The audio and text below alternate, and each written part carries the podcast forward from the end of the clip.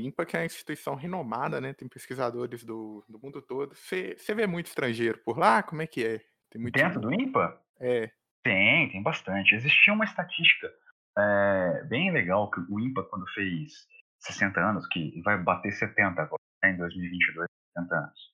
É, o INPA, quando fez 60 anos, eles fizeram um estudo e colocaram é, a evolução dos, dos, dos, alunos ao longo dos anos, da nacionalidade. Tinha dados exatamente da época de 2012, e se eu não me engano, 40, 40 45% dos alunos de lá eles eram de origem estrangeira, dos mais diversos países do mundo. Assim.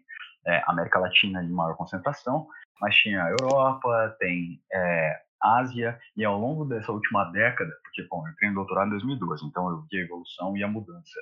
É, é, muito engraçado porque tem sempre uma sazonalidade de algum país da América Latina que tem mais alunos que vão para lá e geralmente tem a ver com a, a área que está acontecendo. Eu não sei porque, não tenho ideia da correlação dos dois, mas acontece. É, e houve o, o, aumento de número de chineses que estão indo para o INPA. Tem, tá, tá vindo bastante chinês ultimamente para o INPA, o que é bem legal, assim, porque é uma mistura de é uma troca de culturas, uma troca é, é muito bom isso, isso reflete, sei lá, em coisas sociais que tem dentro do IPA. Então, churrasco dos alunos, isso reflete em como as pessoas conversam, lidam, a música que toca, é muito interessante, assim, bem bacana a experiência. É, tanto que a gente brinca, eu brincava na época de aluno e os alunos brincam, a língua oficial do IPA é o português e o espanhol. São as duas línguas oficiais.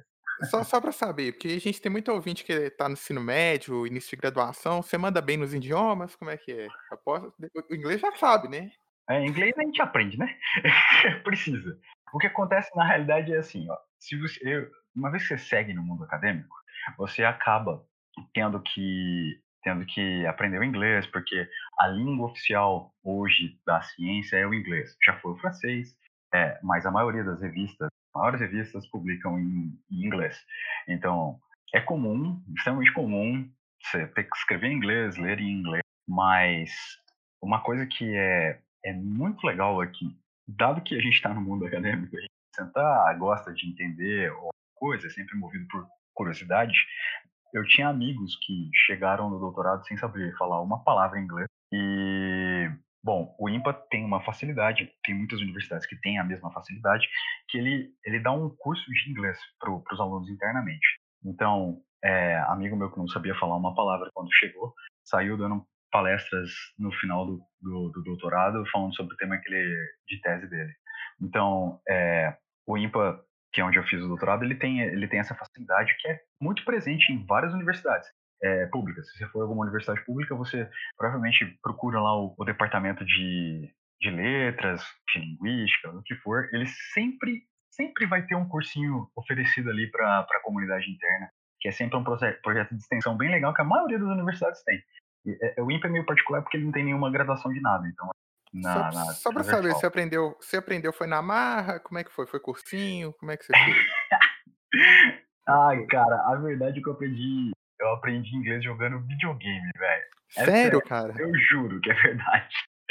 Eu jogava muito RPG quando... e eu queria entender o que estava acontecendo. Aí eu, eu ficava na frente do videogame com o dicionário no colo. Aí eu ficava folheando o dicionário e traduzindo a palavra por palavra. Não tinha Google Tradutor?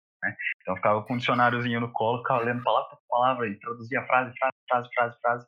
Aí isso começou comigo jogando videogame. Depois, bom, é, início de adolescência eu comecei a muito de música e tal, e eu queria entender o que estava acontecendo, entender as letras, e, e, era o mesmo processo no videogame, nas letras e nas séries. então, é, depois evoluiu para livro e tal, mas eu, eu aprendi é, em casa, velho, sozinho. Só que eu sei que isso é muito difícil, porque aprender sozinho é um processo que é, é muito individual, assim. Tem gente que tem dificuldade. Cada um tem um jeito, cada um aprende de um jeito, né? Você tem que identificar o jeito que você se sente melhor aprendendo. Ah, eu me sinto melhor com alguém me explicando. Eu me sinto, eu me sinto mais confortável, eu sinto que eu aprendo mais quando eu explico para alguém. Então, tipo, é muito particular, é muito individual. E no meu caso, o sozinho funciona. E, tipo, vou funcionando para as outras línguas que eu ao longo da vida, né?